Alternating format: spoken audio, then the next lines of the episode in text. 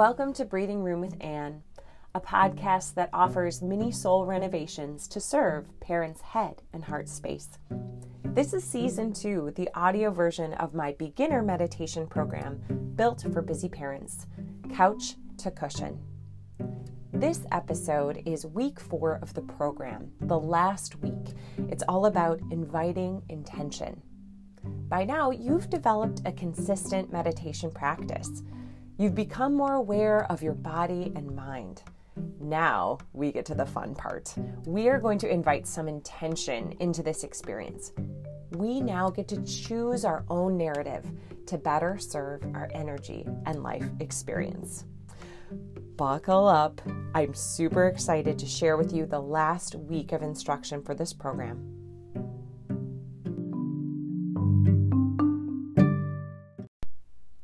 Let's do a little check in before we talk about intentions. How's it been going? Have you reached your meditation goals? If not, that's okay. What got in your way? Is it something that's happening internally, or is it something external that you want to shift in your schedule or your environment to better serve this goal?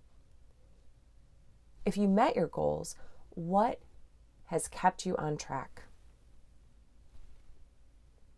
Let's do a check in on your comfort level with meditation. On a scale from 1 to 10, with 10 is high, what is your current comfort level with meditation? Now, think back. What was that number just a few weeks ago? Has it changed? If it hasn't, or if it's gone down, that's totally understandable as well. We're playing with new concepts here. What was your biggest learning from your thought awareness meditation practice? All right, let's dive in.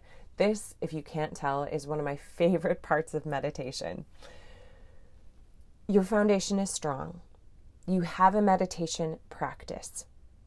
Ask yourself how has this powerful connection to your body and mind served you over the past few weeks? Especially around your role as parent.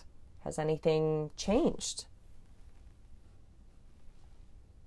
Once we become aware of the thoughts in our head, it's easier to identify how those thoughts create our feelings and then drive our actions.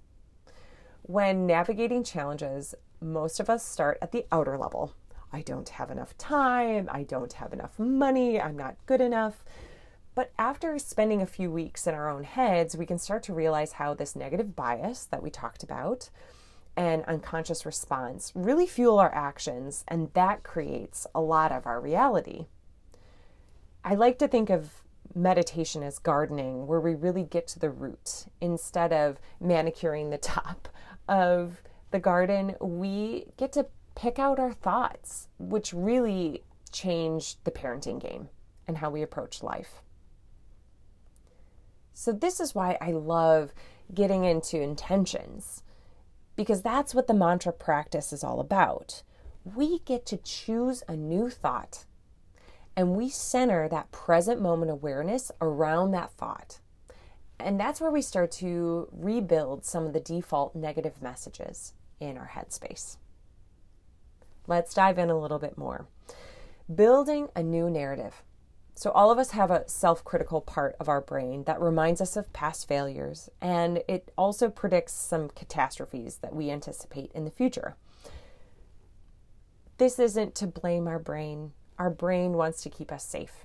So, it totally makes sense that it's going to really benchmark some of those experiences and continuously bring it up.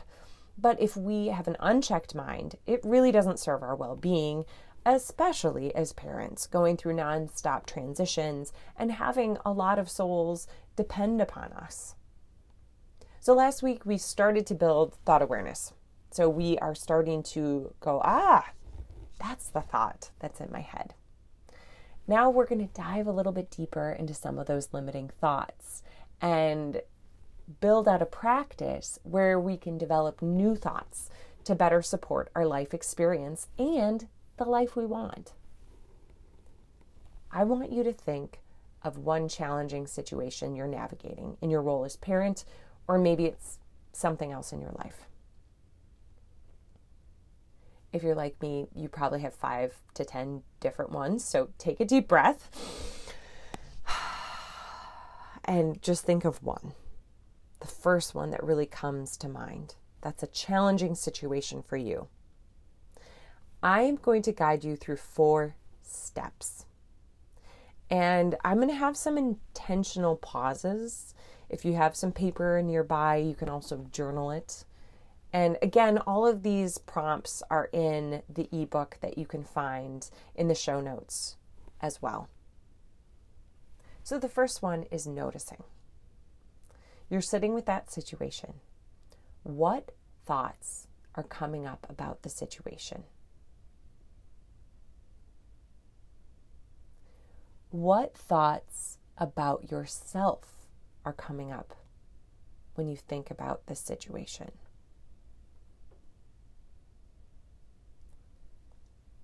What thoughts about others are coming up?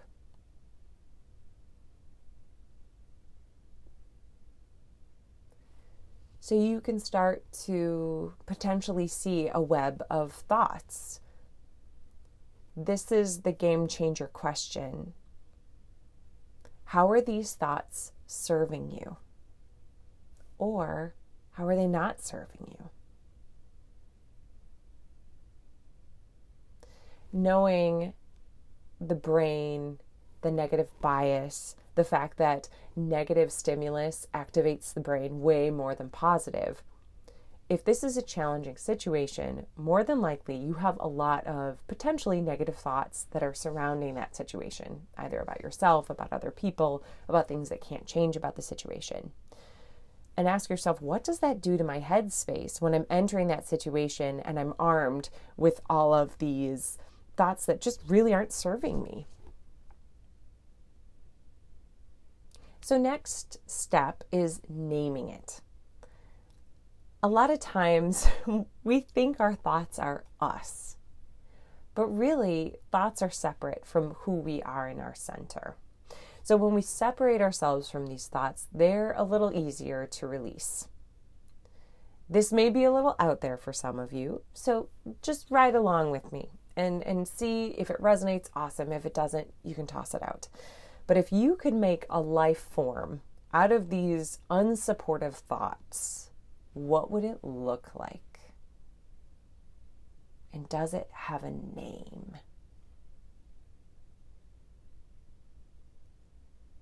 I'll give you an example and then we'll go back to thinking about it. I have a lot of judgmental self talk. And I imagine this judgmental self talk as an obnoxious parakeet we had one growing up that would just talk nonstop. Not that I have anything against parakeets, it's just that was my experience. And I've named it Perfect Bird. When an unhelpful thought enters my mind, I take a breath and remind myself, ah, that was Perfect Bird. So you can see where it makes it easier to recognize and release the thought. That's really what this tool is about separating it from ourselves and naming it. So, if that doesn't resonate with you, you can also continue to use the phrases that we've learned about chasing cars um, or closing the app. But sit with it. Maybe this resonates with you. If you could create a life form and name some of these unsupportive thoughts, does anything come up for you? And see if it would help you while you're sitting in meditation or even when you're in the moment, having a quick way to identify that is not me. That are that's the other thoughts that are coming into my headspace that I've identified in my situation. It's perfect bird. Step three is where we get into the fun parts. Dream it. Now you're back in that situation and imagine the best outcome humanly possible for that situation. What thought would be the most supportive to get you closer to that desired outcome. So you see, this is where we are identifying the power of our thoughts. We're not going to Pollyanna it. This doesn't mean that we deny our feelings. Our feelings are legitimate and understandable. This is us really getting into a headspace that would serve us best, that would serve the situation best, to get closer to where you want to go. Step four is build it. Next, play with crafting a mantra, a phrase of a few words that can help remap your mind. Short and easy is best. And I like to think of it like trying on a new outfit or new shoes. You can try on a few phrases until you feel the one that is most supportive. Here are some examples I'm a loving mother. May I feel peace. This is a season. I am enough. I am worthy.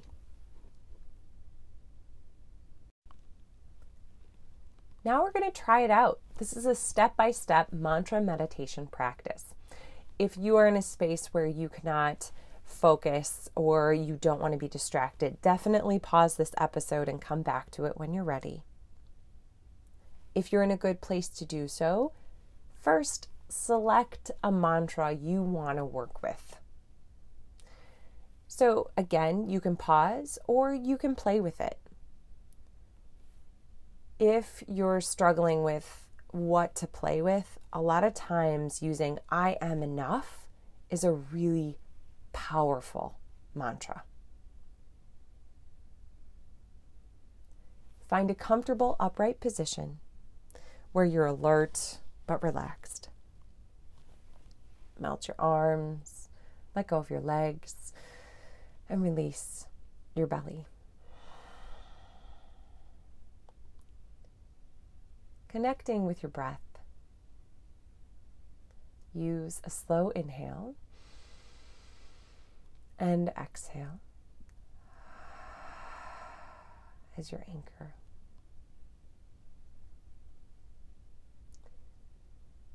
This is where we connect with our mantra. You can either say it out loud or simply in your mind as you breathe in and out. I'll use the I am enough mantra. So on my inhale, I imagine I am enough. And my exhale, I am enough.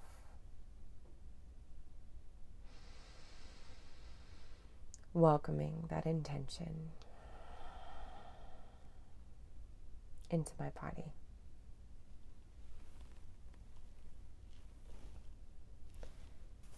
Thoughts will come in. That is normal. It's okay to know that you're getting lost in thought. That awareness of getting lost is the win, is the weightlifting of the mind. When you become aware, come back to your mantra. I am enough. I am enough.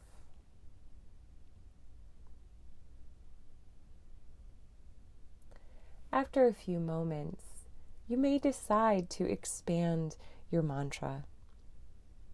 So, for this example, on my inhale, it can be I am enough. And on my exhale, you are enough. And I could either imagine my child, my partner, or someone I may be having that challenging moment with. Taking an inhale. I am enough.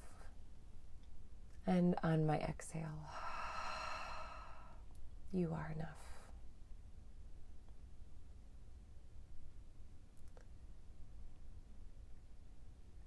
slowly returning back to our room, we can wiggle our fingers and our toes and let our breath and mind do whatever they want.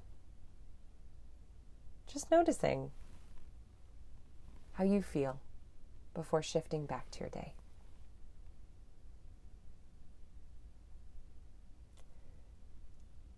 Before we get into our last week together, let's talk a little bit about reprogramming self talk.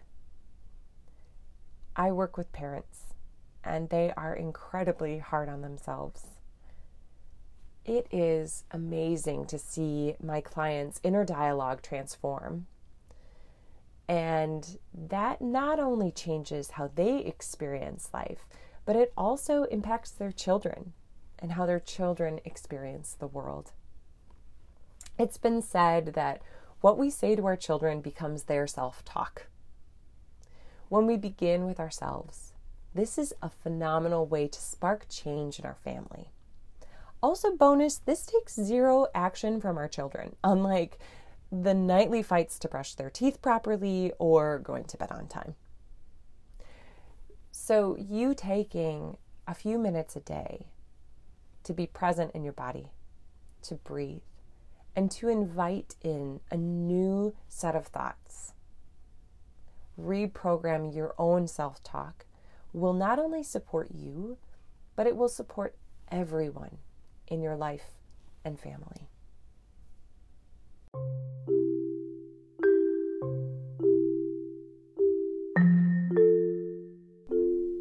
Thank you for listening to today's episode.